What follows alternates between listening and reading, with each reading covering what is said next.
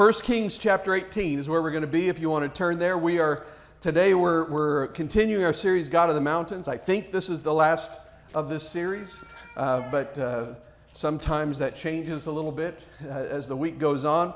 Uh, but we're, we're the series we've been doing, the God of, God of the Mountains, and it, it's uh, we've talked about different mountains and different things that they mean. And we talked about the mountain of sacrifice, where uh, the place where every follower, believe, follower of Jesus comes to where we have to lay that which is most precious to us on the altar of God in faith and obedience. And we talked about the mountain of pride. Uh, last week we talked about the mountain of deceit. And today we're going to be talking about the mountain of revival. The mountain of revival, Mount Carmel. Let's look at 1 Kings chapter 18. We're going to be beginning in verse 17. I'm just warning you ahead of time. We're reading a lengthy passage of Scripture today, so just hang with me while we read this because it's important that we get the whole picture. So, 1 Kings chapter 18, beginning in verse 17. When he saw Elijah, he said to him, Is that you, you troubler of, of Israel? I have not made trouble for Israel, Elijah replied, but you and your father's family have. You have abandoned the Lord's commands and have followed the Baals. Now summon the people from all over Israel to meet me on Mount Carmel, and bring the 450 prophets of Baal and the 400 prophets of Asherah who eat at Jezebel's table. So Ahab sent word throughout Israel and assembled the prophets on Mount Carmel. Elijah went before the people and said, How long will you waver between two opinions? If the Lord is God, follow him. If Baal is God, follow him. But the people said nothing. Then Elijah said to them, I am the only one of the Lord's prophets left, but Baal has 450 prophets. Get two bulls for us. Let them choose one for themselves, and let them cut it into pieces and put it on the wood, but not set fire to it. I will prepare the other bull and put it on the wood, but not set fire to it. Then you call on the name of your God, and I will call on the name of the Lord, the God who answers by fire. He is God. Then all the people said, What you say is good.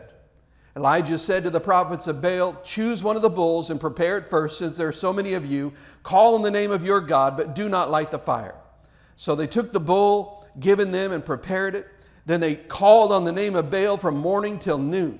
O Baal, answer us, they shouted. But there was no response. No one answered. And they danced around the altar they had made. At noon, Elijah began to taunt them. Shout louder, he said. Surely he is a God. Perhaps he's deep in thought or busy or traveling. Maybe he is sleeping and must be awakened. So they shouted louder. By the way, I'm not going to bring it out today, but it's kind of even funnier than what it comes out as in the English here because when he says perhaps he's busy, literally, and I hope I don't offend anybody, Elijah was saying he might be sitting on the toilet. That's what he's really saying when he's saying he's busy.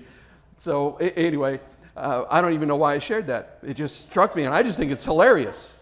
I think it's hilarious personally. So let me read that again. Surely he is a God. Perhaps he is deep in thought or busy or traveling. Maybe he's sleeping and must be awakened. So they shouted louder and slashed themselves with, wor- with swords and spears, as was their custom, until their blood flowed. Midday passed, and they continued their frantic prophesying until the time for the evening sacrifice, but there was no response no one answered, no one paid attention. Then Elijah said to all the people, Come here to me. They came to him, and he prepared, excuse me, and he repaired the altar of the Lord, which was in ruins. Elijah took 12 stones, one for each of the tribes descended from Jacob, to whom the word of the Lord had come, saying, You shall be Israel. With the stones, he built an altar in the name of the Lord, and he dug a trench around it large enough to hold two seahs of seed. He arranged the wood, cut the bull into pieces, and laid it on the wood. Then he said to them, Fill four large jars of water and pour it on the offering and on the wood. Do it again, he said, and they did it again. Do it a third time, he ordered, and they did it the third time. The water ran down around the altar and even filled the trench. At the time of sacrifice, the prophet Elijah stepped forward and prayed, O Lord, God of Abraham, Isaac, and Jacob, let it be known today that you are God in Israel and that I am your servant and have done all these things at your command. Answer me, O Lord, answer me, so these people will know that you, O Lord, are God and that you and that you are turning their hearts back again. Then the fire of the Lord fell and burned up the sacrifice, the wood, the stones, and the soil, and also licked up the water in the trench. When all the people saw this, they fell prostrate and cried, The Lord, He is God. The Lord, He is God. Let's pray. Heavenly Father, God of Elijah, God of Abraham, Isaac, and, and Israel, we, we turn to you the same way they did. We, we just pray, God, come, fire of God. We need you. We long for you. We, we ache for you as a thirsty man in a dry desert land longs for water, as a hungry man cries for bread. We cry out, Oh, come, Holy Spirit. We desperately need you today, God. And Lord, we need you in this moment. We need you to speak to us. We need you to stir us. We need you to change us. So we say, Come, Holy Spirit, have your way. And we ask all of this in the strong name of Jesus. Amen. By the time the 18th chapter of the book of 1 Kings rolls around, Israel was in a moral and spiritual decline unprecedented in its national history. The nation had plunged to the bottom. Ahab was king, about whom it was said he did more evil in the sight of God than any who had come before him. He had married Jezebel, and Jezebel had reintroduced the most evil practices of Canaanite religion. 450 priests of Baal were supported by the treasury of the king. Another 400 priests of Asherah, which was a different god. And that, that, that's 850 men practicing a kind of wicked, immoral witchcraft. Furthermore, human sacrifice had been reintroduced. The, the, the, the, people of Israel were throwing their babies alive into the fires of the god Molech. Every kind of immorality, including temple prostitution, had, grown to, to epidemic proportions in the nation. True spiritual religion seemed to have utterly died out. But then God moved in the heart of this man, Elijah, in a magnificent and a powerful way. You know, in the verses just before this story, there, there's a fascinating prelude to this story. We didn't read it for the sake of time, but in that story, in those verses, Elijah meets a, a, representative of King Ahab in an open field somewhere. And Elijah says to him, He says, Go and, and tell your master, go find King Ahab and tell him to come and meet me on top of Mount Carmel. And the servant says to Elijah, I find it very funny, he says, What have I done to you that you want to get me killed? It's just funny to me because he says, Because I know you, and I know how full of the Holy Spirit you, uh, uh, of God you are, and I know that when I go to my master and say, Elijah is thus and so, that he will go to that place to find you, and by that time, God will have picked you up in the Holy Spirit and transported you somewhere else. You'll be gone, and the king will have my head. And, and, and, I mean, wouldn't you like to be so full of the Holy Spirit that people just never knew where you're going to land? Wouldn't, wouldn't that be exciting? You know, wouldn't that be wonderful to have a reputation that the power of God is so mighty in you that at any moment you may or may not appear uh, or disappear in a certain situation? Well, Elijah literally laughs at the man and he says, No, I promise you that I'll be waiting right where I told you I'd be. Go get the king. So Ahab gets the message and he brings his whole entourage. They all arrive for, the, for this confrontation with the man of God, Elijah. And when Ahab comes to meet Elijah, that's where we began reading in verse 17. His opening line is classic.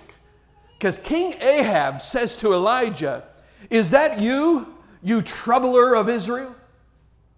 Is that you, you trouble? This is King Ahab, the husband of Jezebel, the murderer of Naboth. This is incredible. He says, Are you the one who's been troubling Israel? Is that you, Elijah? And King Ahab accuses Elijah of being a troublemaker.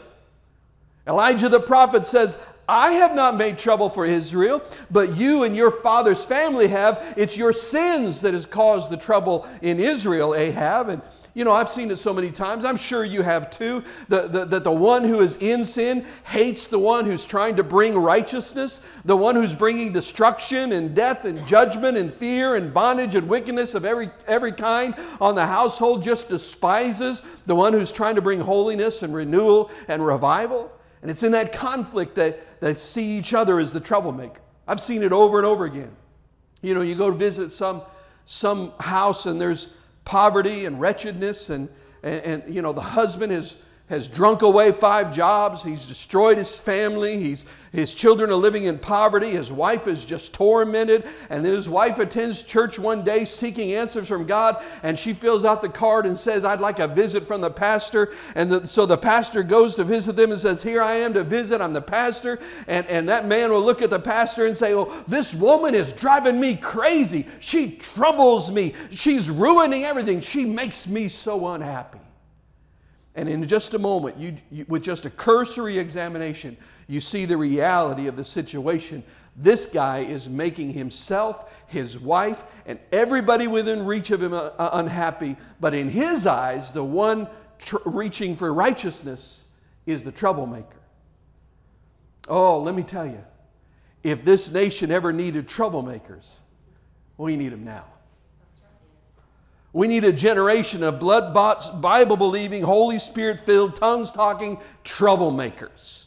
This nation needs to be turned upside down for God. We need teenagers that will be troublemakers for God. We need businessmen that will trouble the business community. We need businesswomen that know how to pray and believe God for a revival in their companies. We need people that will constantly be a, a thorn in the side of a nation that has gone mad with sin. And I don't mean by being a, a, a jerk for Jesus. You know, how many of you ever met a jerk for Jesus? You know what I'm talking about?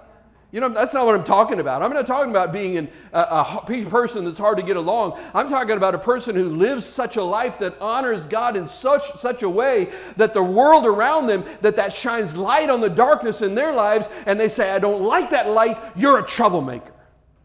That's what I'm talking about. You know, there's an old cartoon that has two lions laying out in front of the Roman Colosseum back in ancient Rome. There's an old lion and there's a young lion. And the old lion turns to the young lion and says, So, Christians give you heartburn, huh? Well, let me tell you, Christians give all of us heartburn. Listen to me. We, we, in a society where sin is called righteousness and righteousness is called sin, a voice of holiness always appears to be a troublemaker. Always. In a society where business practices of deep Unethical disorder are the rule and not the exception. A, a, businessman who intends to operate his business to honor God and to fill out his income tax forms properly and to live according to ethics and morality, that person appears to be a troublemaker in the situation. It's like a young man who had worked in a factory in North Georgia, and he said that there, there was a certain way in which the, the, uh, the orders were placed with the home office, but the problem was that they couldn't get enough raw materials to make their product unless their sales were at a certain level. Eh, but, it, but if they, but if they uh, didn't have the needed raw materials, then their manufacturing level fell lower. And when their manufacturing level fell lower, then their sales fell lower. So it was just a sort of a declining spiral the way it was set up. And because of that, instead of actually dealing with the issue in the company and trying to make changes there, because of that, it had become the common practice in that industry to falsify sales reports. And they would send these falsified sales reports to the home office. Uh, and therefore, when the sales reports were higher, then they were able to order more raw materials. And therefore, they were able to get uh, what they needed to be able to escalate their manufacturing. And then, when the sales actually happened, they would go back and rub out all of the false sales reports and then put in the, the real ones. So they, so they would always turn in a false sales report at the beginning of the month, hoping that they were able to have enough sales to turn in a true report at the end of the month. Well, this young man who was happened to be second in charge in the factory, he went to the plant manager and he said, he said, I can't do this anymore. He said, I just can't do this. This is lying. I mean, they, were just making up names and feeding false sales transactions in the computer and saying it, sending it to the home office. And he said, I can't, I can't do this anymore. And the general manager said, Well, what does it hurt? How does this hurt you? And he said, Well, it doesn't hurt me, and I don't know that it hurts anybody, but it does damage to my soul, and I, and I, I know it hurts God. I'm, it's lying. I'm just not going to do it. And the general manager said, If you won't do this, you won't work here. The young, young man's livelihood was on the line. And, and you won't believe what he said. That, that general manager looked him right in the eyes. On the, uh, at the end of this conversation, he said, why do you have to be such a troublemaker? You know what? If we're going to have a revival in this country, and God knows we need one, God knows we need one. And I'm not talking about six great nights of services down at the local church. I'm talking about a sustained move of God. Uh, I, I, if, we're gonna, if we're ever going to have revival in this country, it is only going to come when, when common, ordinary Christians rise up out of the dust of death and say, We are done with business as usual. Revival will only come when Christians, out of desperation, begin to cry out. We want a move of God. We, we want an outpouring of the Holy Spirit. We'll pray the price, as Terry Teykl says. We'll do what needs to be done. We'll believe what needs to believe, be believed. We'll preach what needs to be preached. We'll live as we need to live. Even if we're branded as troublemakers, even if we're branded as people that are constantly giving the world heartburn, what is that to us? There must be a move of God. And I'm not just asking for people to be saved. I'm asking God, I'm believing for an outpouring of the Holy Spirit. I'm asking God that hearts will be stirred, that consciences will be goaded by the Holy Spirit. I'm praying that men will be awakened in the middle of the night uh, and their sleep will be troubled because of the conviction of sin that rests upon their soul, that businesses will be turned upside down. Anything it takes, anything it takes that will see a move of God. I believe that God must trouble this nation. I believe that God must stir things up because we need God to move in a powerful way. You know, I heard about a, a story about two businessmen uh, in Washington, Georgia. Till, till I heard the story, I didn't even know there was a Washington, Georgia. But th- these two businessmen brought a man to the altar during some revival services that were being held at their church. They had one, one, one was on each arm of this man, and they just plunked him right down in the altar and said to the evangelist, All right, pray for him. the evangelist said, All right, friend, do you want me to pray for you? And the man said, No, I didn't want to come tonight, and I don't want to be at this altar. These men brought me down here, and I want out of here. And the evangelist said, Well, are you saved? He said, and the man said, I'm not saved. I don't want to get saved. I'm not ready for this. And the evangelist looked at him and he said, Well, before you leave, will you let me pray that God will make you ready? He said, Sure, I'll let you pray that. Pray anything you want. He said, Are you you're sure then that I can pray this? You're willing for God to bring you to a place of readiness for the gospel? And he said, Pray anything you want, preacher, just pray so I can get out of here. And the evangelist he, he just felt the Lord giving a liberty to pray this way, so he laid his hands on the, that man's head and, and he, he began to pray. And he said, God, I'm asking you to turn this man's life upside down. Do anything it takes, God. Bless him or break him.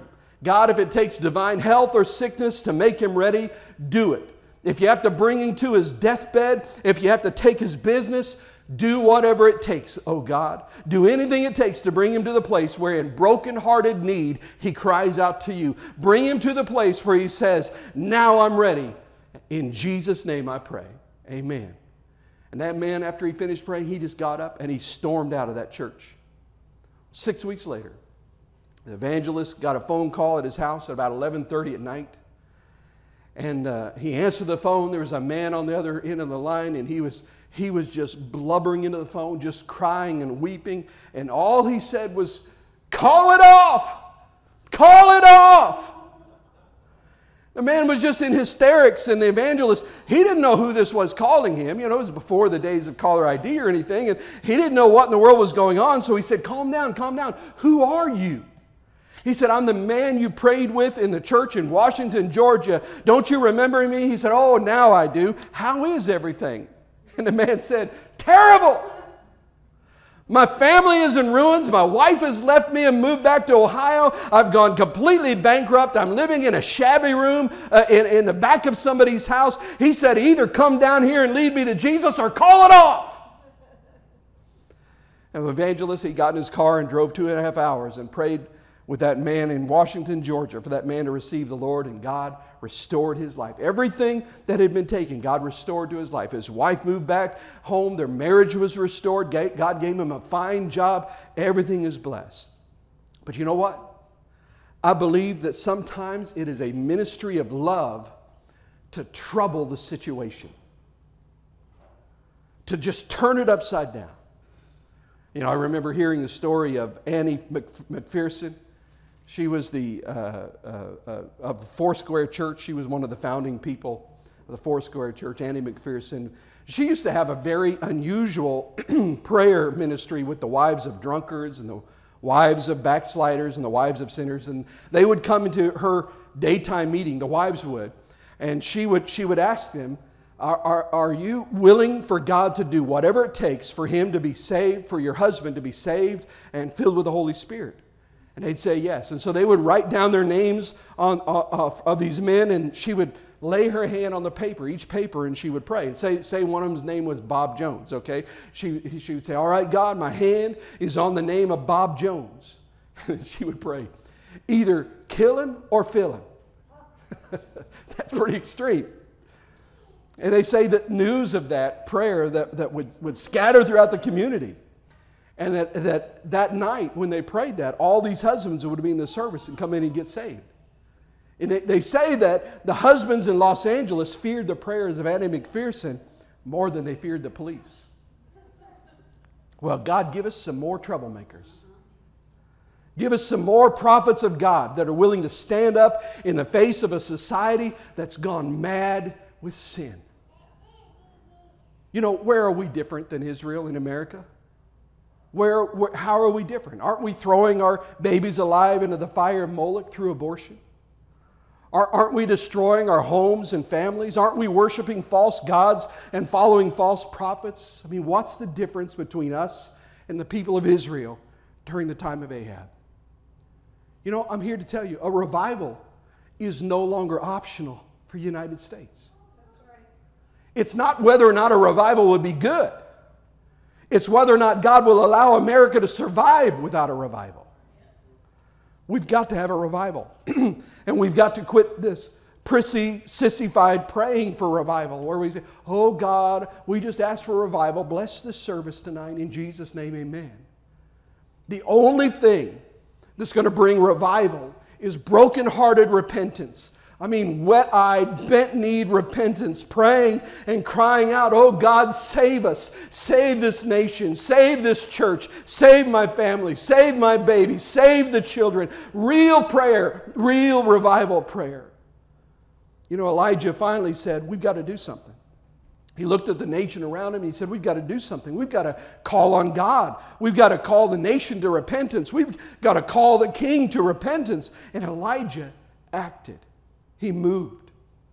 Under the inspiration of the Holy Spirit, Elijah gathered the whole nation. You know, I tell you, I could see this scene like I was there. And regardless of, of what you young people think, I, I really wasn't there. I just looked like I was there. Um, I, am not that old. I was just born just right after the Civil War ended, uh, but, but not quite that old. But I, I, I tell you, I've seen it in my mind's eye. I can see the high drama of it, the, the glory of it, the power of it. I mean, here's Elijah 450 priests of Baal, 400 priests of Asher, 850 false priests all together, and King Ahab and his entourage and the royal court, the priests, the kings, noblemen, the rich, the high, and the mighty, and before them are scattered down the sides of Mount, Car- Car- Mount Carmel were the multiplied thousands of the host of Israel men, fathers, heads of households who hadn't led their families in prayer in years were there. People whose lives had been lived in wickedness and sin were there. Lost, hurting, and confused people who had been following the leadership of King Ahab, they were there. There were people there who were longing, who were aching deep within themselves for something high and holy, but not knowing how to find it, not knowing how to pray. This is the heartbeat of America today. Confused, disoriented, not knowing what to trust, not knowing what, what's really of God, not knowing what's really holy, not, not knowing what's really of Jesus, not knowing what's really of the Holy Spirit. There are people who read Christian books, maybe even read their Bible, and then put them down and read the horoscope in the newspaper. Confusion confusion. That's what, I, that's what I see in this story. I don't see uh, so much the rebellion of sin in, in Israel, but I see the sadness of sin, the confusion of sin. I see a nation that's simply lost its moorings, it's slipped away from the foundation stone of its faith in the God of Abraham, Isaac, and Jacob. Well, Elijah looks at these people scattered in the valley and his heart breaks because he sees homes, families, and people who are disoriented. He sees the lost and the wounded and the confused. He sees people asking, Is God real? Is God real? That's what they're asking in their heart. Is there really God? Is, is, is God real? Is, what about Baal? Is Baal real? It, it's, it, it's what about all these priests that I see here? When, when there are 450 people telling you that Baal is real, it's confusing. With all the power of the government standing behind them, it's confusing.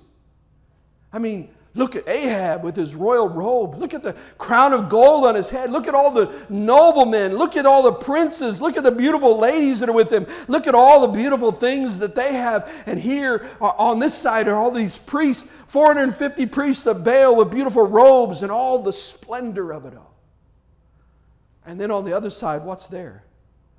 There's this one little old skinny cockamamie prophet who's crying out, Repent repent, repent. They don't know what to think. But to the human eye, it looks like Baal has a lot more going for him. Elijah says to the priests and the prophets of Baal, he says, Here's what we'll do. Let's just put it before God. You make an altar Uh, right here. You slay a bull, put the pieces of the bull on the altar, but don't light the fire underneath it, and, and just pray, and I'll do the same. I'll pray to the God of Abraham, you pray to the God of Baal, the God who answers by fire, he is God. And the people all standing around said, That sounds good to us. I'm sure they were a little excited to see it. And then he turns to the people. And I I'm just struck by the question. He turns to the people and he says, How long will you waver between two opinions? How long will you waver wondering maybe it's Baal, maybe it's God, maybe sin, maybe righteousness, maybe self indulgence. How long will you waver between two opinions? If the Lord is God, then follow him. If Baal is God, then, then go for him. You, you know, in America, we're just not used to that kind of confrontational faith. We, we've gotten a little soft and flabby with our faith. You know, it's like a pastor who went to make a visit. He went to visit a woman named Mabel. I'm glad that that's, that was her, truly her name, and glad we don't have any Mabels in our church. But um, not because I have anything against the name Mabel, because then I wouldn't be able to use the name in the story. Because you'd all be thinking, is that our Mabel? No, no, it's not.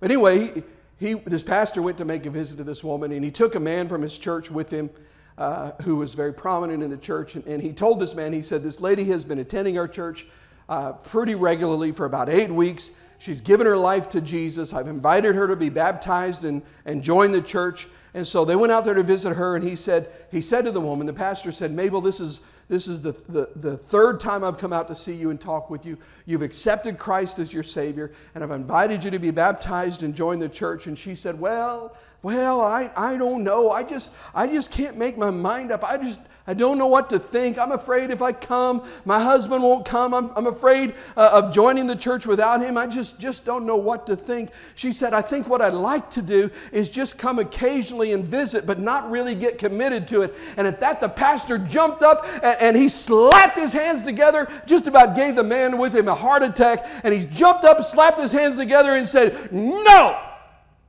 He, he, he said, No, by the living God, no, this county is just full of churches. Choose one of them, but not mine. I've had it with members like that. He said, Either get in or get out.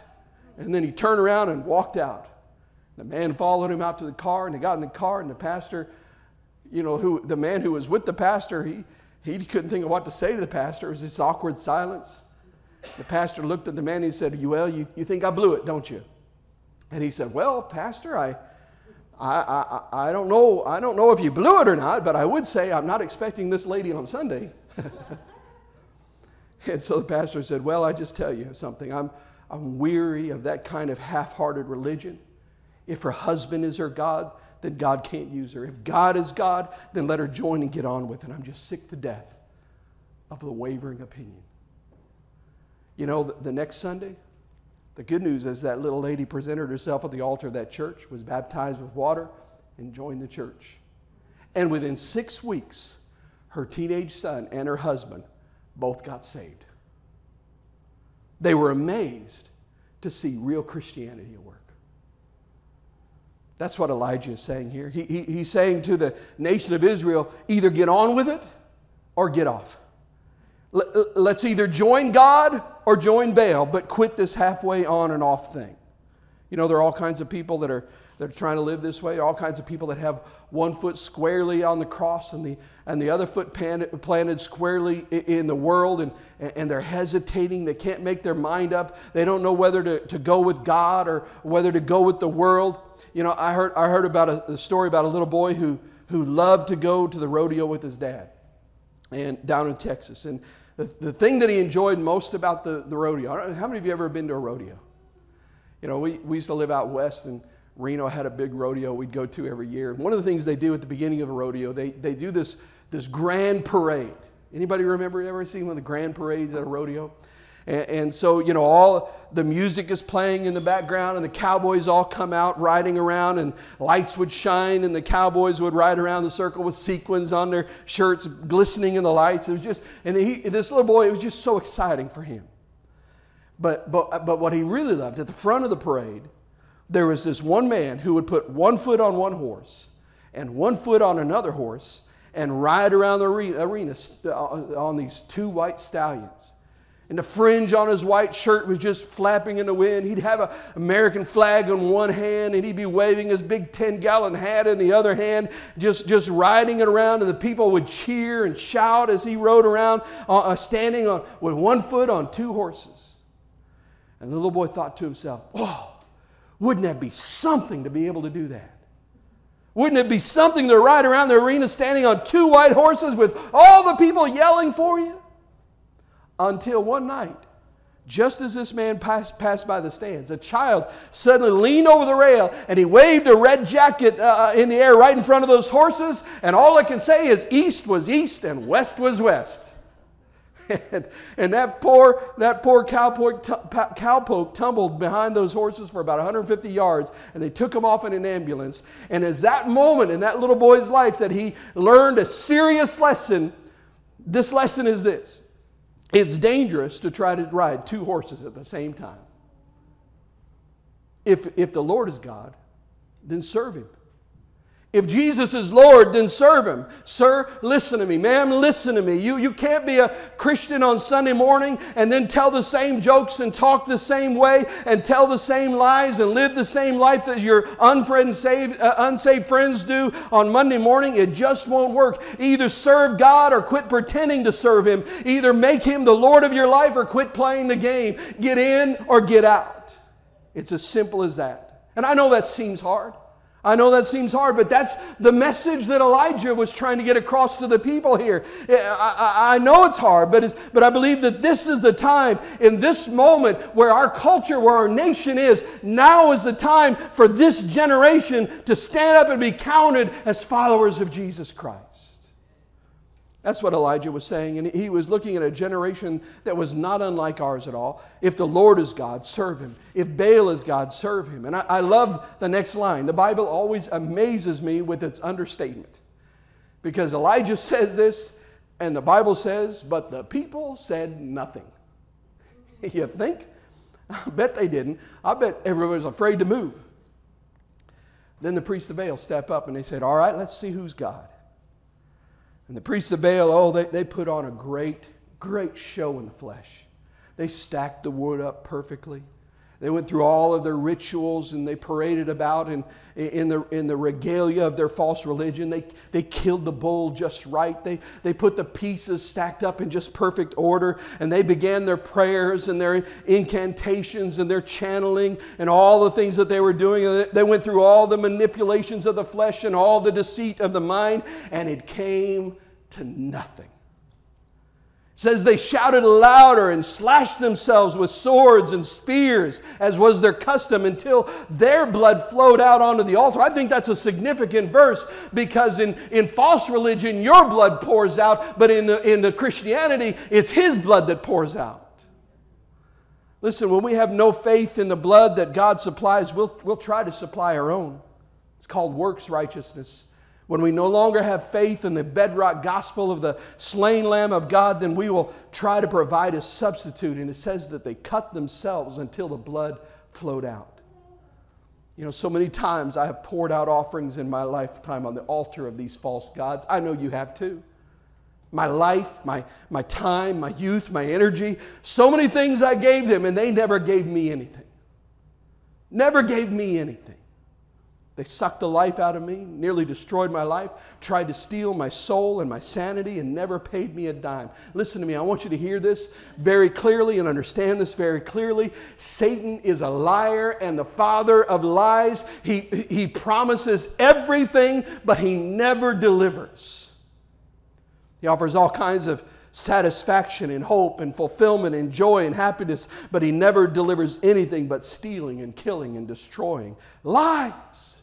Filthy, nasty lies like, like try this drug. You'll never be happier in your whole life. And all it does is destroy your mind and rob your happiness until kids, some kid winds up dead in the gutter somewhere with another kid standing over him with a smoking gun in his hand. And all the while, satanic forces are laughing over both of them, laughing at the parents who are weeping at the funeral, laughing at the parent, other parents who are crying at the jail, laughing at the police when they arrive to make the arrest, and the boy shoots at them because he's in a drug crazed stupor.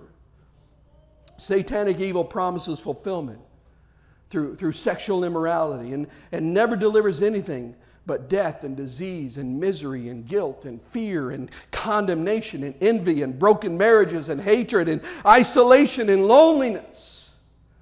These are false gods uh, of this world that, that never pay a dime toward what they promise. They just take and take and take and take and take, and we pour our blood out on their altars. The text says that after all of this, that these prophets fell exhausted on their altar.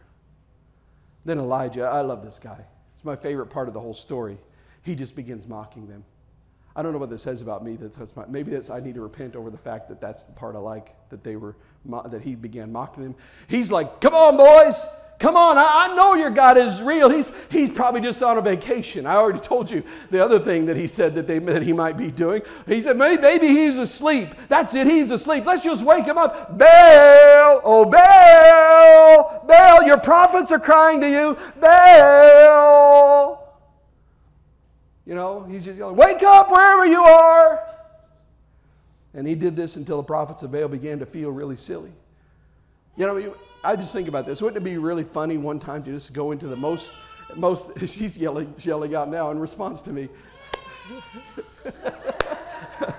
I love it. I love it. Hey, it's my fault. I set the example. I love it. There's an example right there. Uh, parents, your children learn by example. What you do teaches them one thing, no matter what you're doing, it's teaching them something. Anyway, that's a whole different story, whole different message. But I started to say, you know, I, th- I think it'd be funny to go into uh, the most exclusive bar and the most expensive country club and, and then just jump up on the bar in that place and begin to, to shout out, All right, God of alcohol, make somebody happy in here. Come on, I know you can do it. How, do you, how long do you think that would last? About 30 seconds before they're like, Out, troublemaker. Finally, after all of their efforts, they say to Elijah, All right, let's just see if your God can do any better. And Elijah stacks up an altar very similar to theirs, but, but I want you to notice the words of the scripture. It says, He repaired the altar of the Lord, which had been torn down. He didn't build anything new, He repaired the altar of the Lord that had been torn down.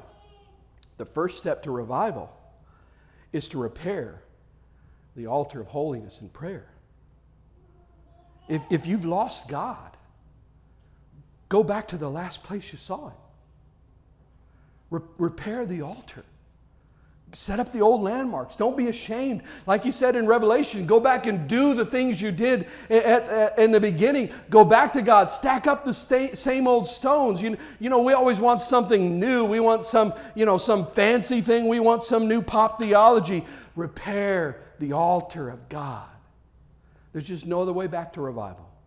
We have to fall on our faces before the living God and repair the altar of holiness. Then Elijah, having slain the bull, placed its pieces on the altar. Listen to this. it says that Elijah called for water to be poured on the altar three times. Three times.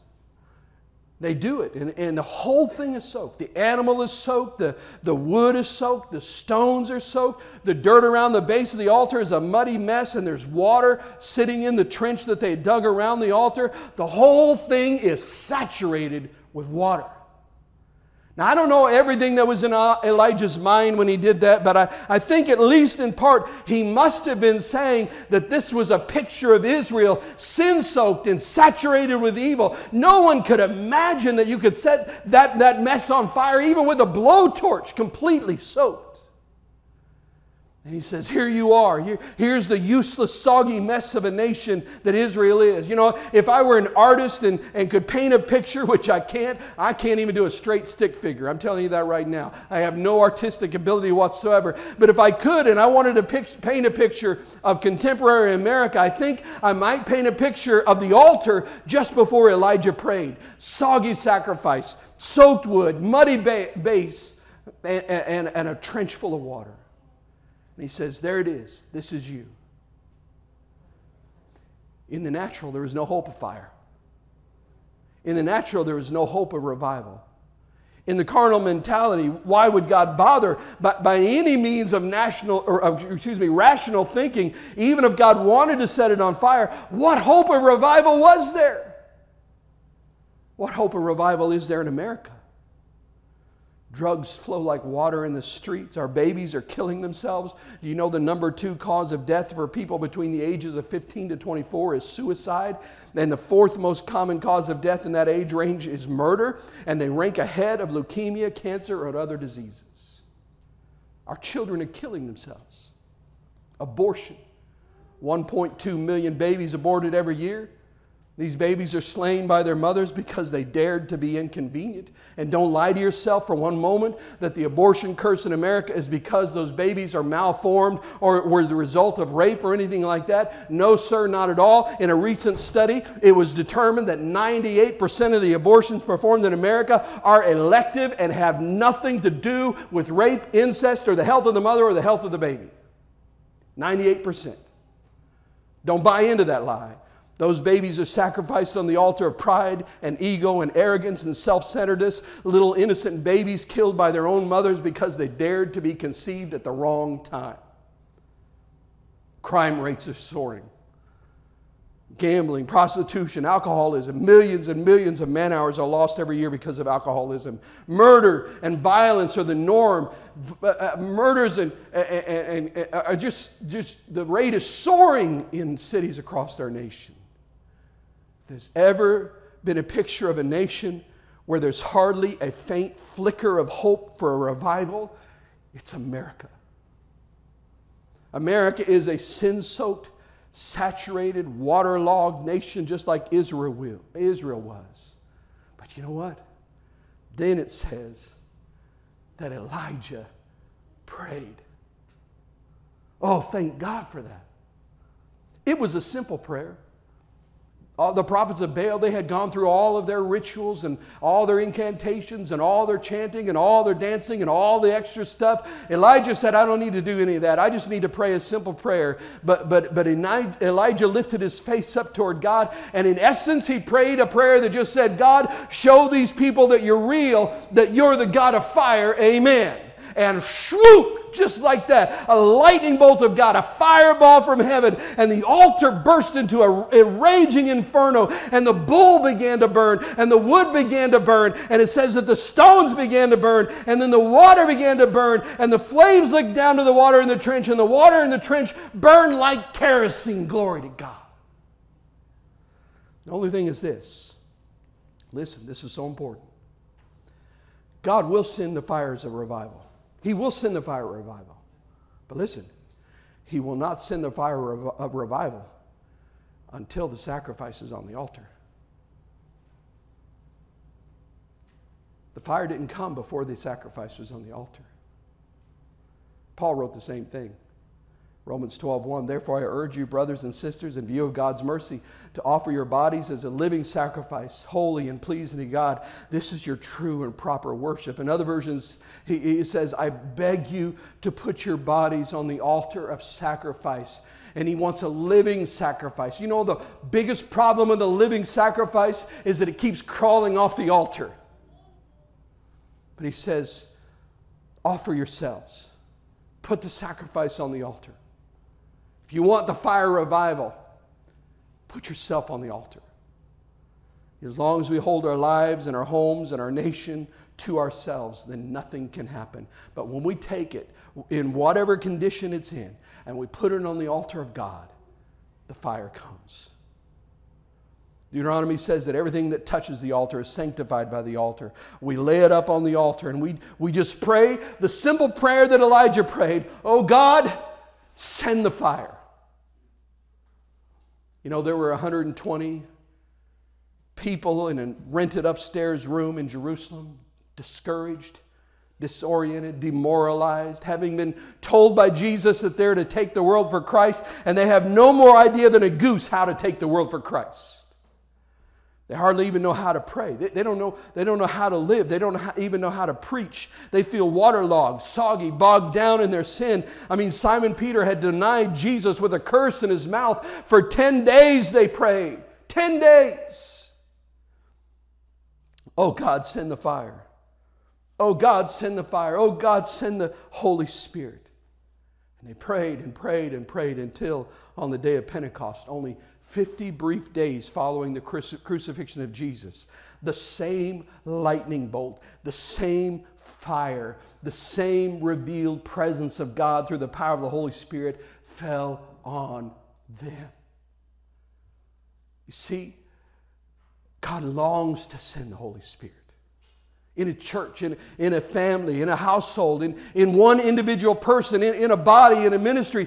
God is longing. He is aching to pour out the Holy Spirit without measure. You know, we, we don't have to talk God into pouring out the Holy Spirit. He's aching to fill us with the Holy Spirit. There are people right here in this room that need the baptism of the Holy Spirit. There are people right here in this room that need the revival power of God in their own lives. And I want you to know you don't have to beg God.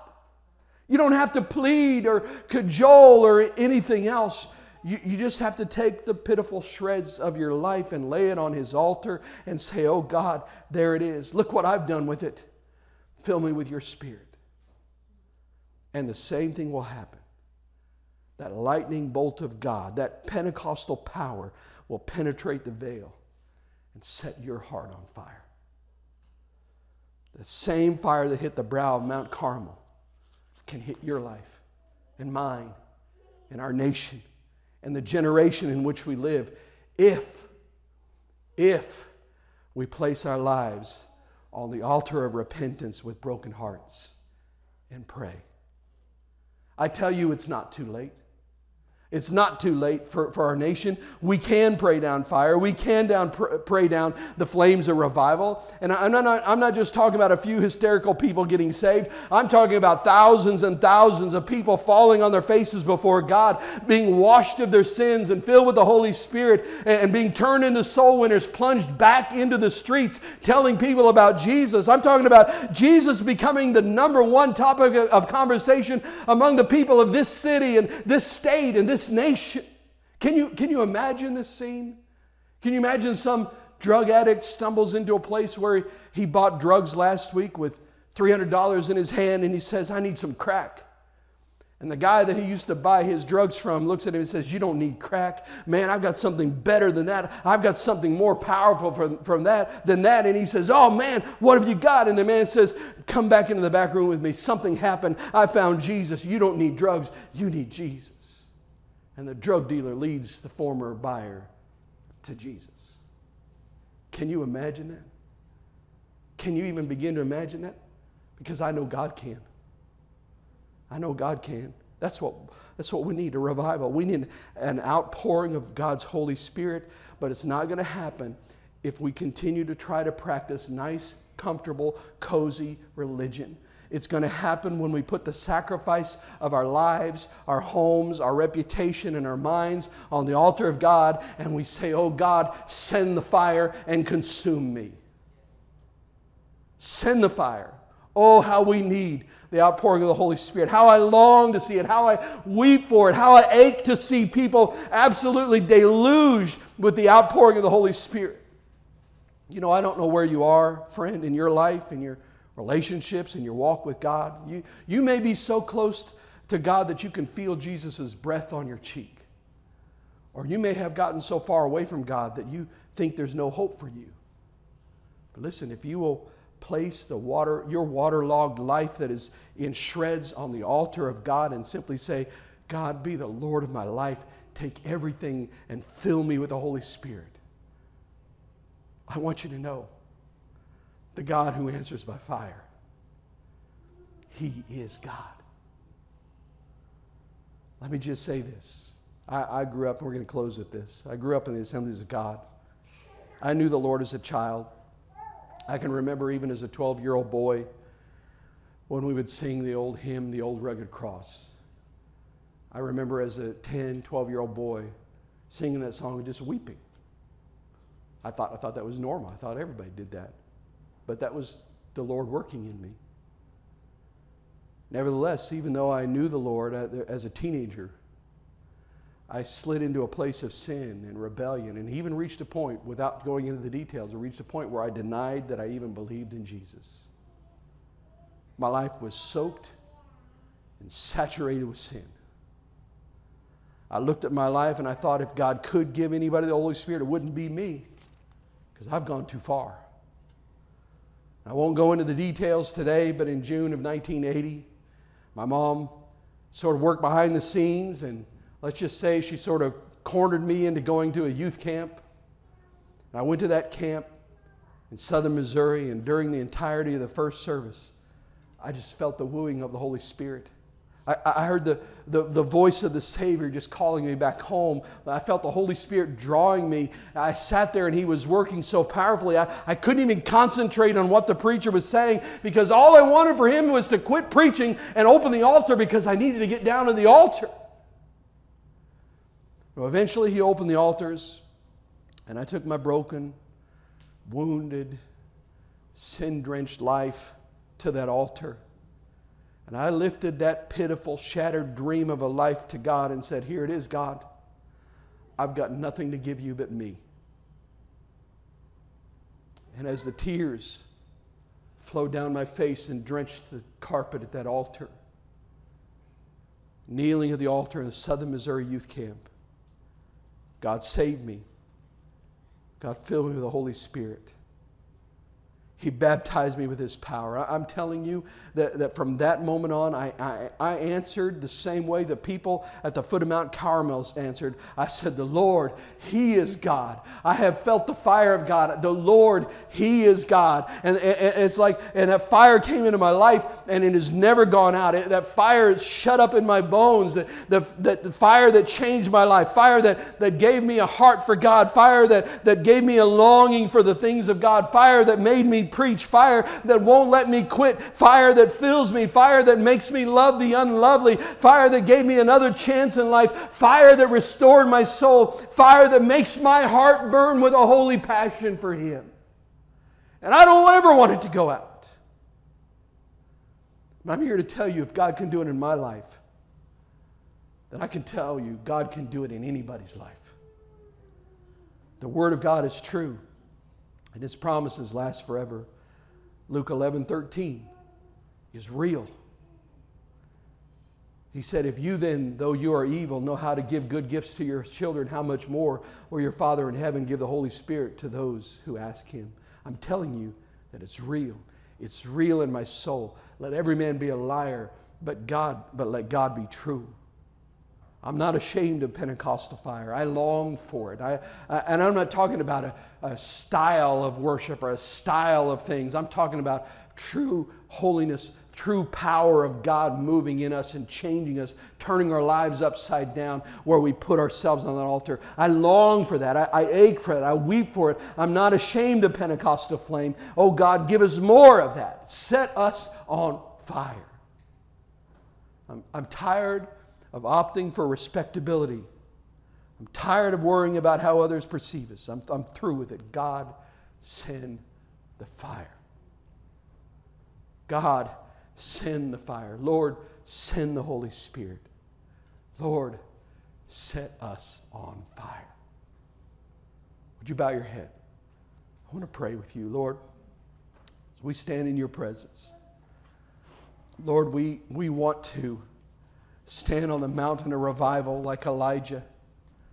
And we want the fire of God to consume our lives in a way that glorifies you because, God, as you consumed that sacrifice that day, the entire nation took notice and they said, Look at that. The Lord is God. And God, we want you, you, you to, your fire to burn in us in such a way that the people around us look at our lives and say, Look at that. The Lord is God. The Lord is God. Only God could do that in somebody's life. And God, I pray if there's anybody in this room or anybody that's watching online and they're not where they need to be with you, I pray, God, that in Jesus' name that you would you would begin to woo them. Lord, just draw them the way you did me at that, at that altar, that you would, they begin to just have this longing to say, I've got to get things right with God. I know there's more. I know there's more and I want it. I want it all. I pray, God, that in the name of Jesus, that you would, you would send the fire.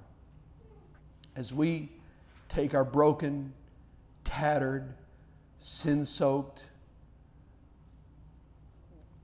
pitiful lives and lay them on the altar today, God. I pray that you would consume. Consume us, oh God. Let, let us be consumed with your glory, consumed with a passion for you. Set us on fire. Send the fire, oh God. With heads bowed and eyes closed, and there's nobody looking around.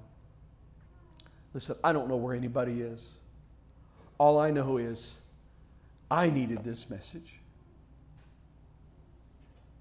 I don't know about you. I just know that I needed the reminder to say, Oh God, I need the fire, your fire burning brighter than ever before in me.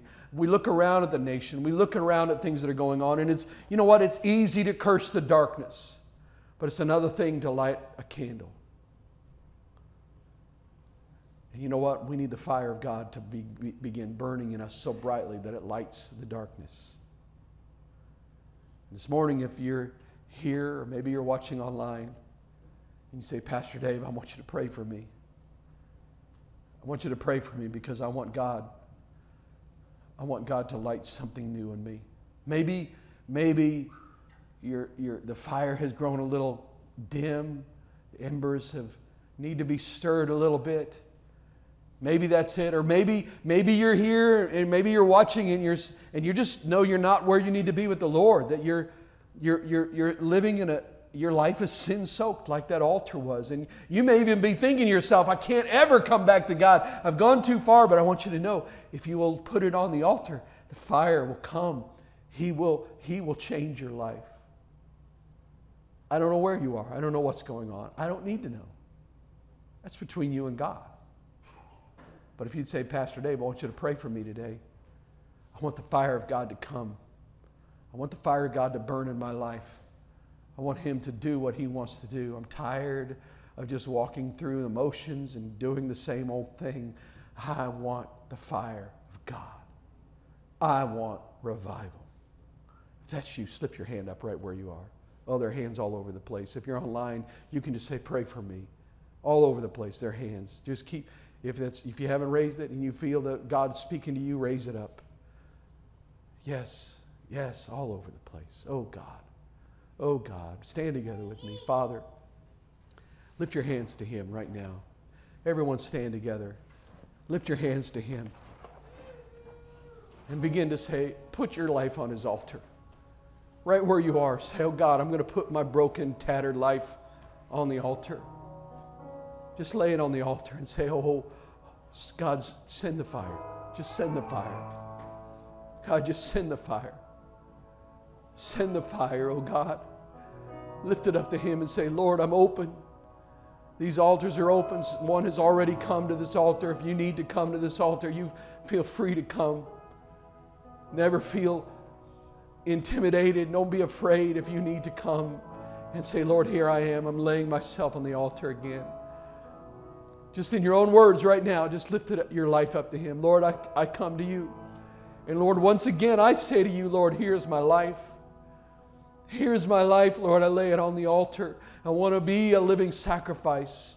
I want you to consume my life and let, let your glory shine through me in such a way that the world will see who you really are. And God, I pray that in Jesus' name that for every person that's responding, every person that's reaching out, every person that's saying, Here I am, God, send me. Here I am, God, fill me. Every person that's laying their life on the altar right now, God, I'm asking, Oh God, send the fire. And I'm not talking about an emotional moment, I'm talking about the real power of God that does something deep in us, whether we feel a deep emotion or not, that we trust you and we say, God, you're, you're working. And God, I pray you would do that in us right now. Lord, those that have never received the blessing of the baptism of the Holy Spirit but are hungry, I pray, God, that as they open their hearts to you, that you would begin to pour your Spirit out on them, that you would baptize them, that you would fill them with your power, that you would anoint them, oh God. It's not about speaking in tongues, God. It is about being filled with the power of God to be a useful witness, to be an empowered witness in this world. God, fill us with your Spirit. For the one, Lord God, that is saying my life is sin soaked. Or maybe not so much that, or maybe they just say, I've just kind of been on the sidelines and haven't really been in or out. Today, God, we say we're all in. We're all in, God. We're all in. We're all in. We're all in, Lord. We will not waver between two opinions. The Lord is God, and we will serve Him. We will serve Him. Father, we just thank you for your presence and your power. And Lord, rather than have a formal conclusion, I just pray, God, that if we need to go, Lord God, that we'll, as we'll be dis- dismissed, that we'll go as we go, but as we go, Lord, that you would help us to walk in your spirit, Lord, and those that need to continue to pray, Lord, just have your way. Have your way in us, Lord Jesus. In Jesus' name we pray. Amen.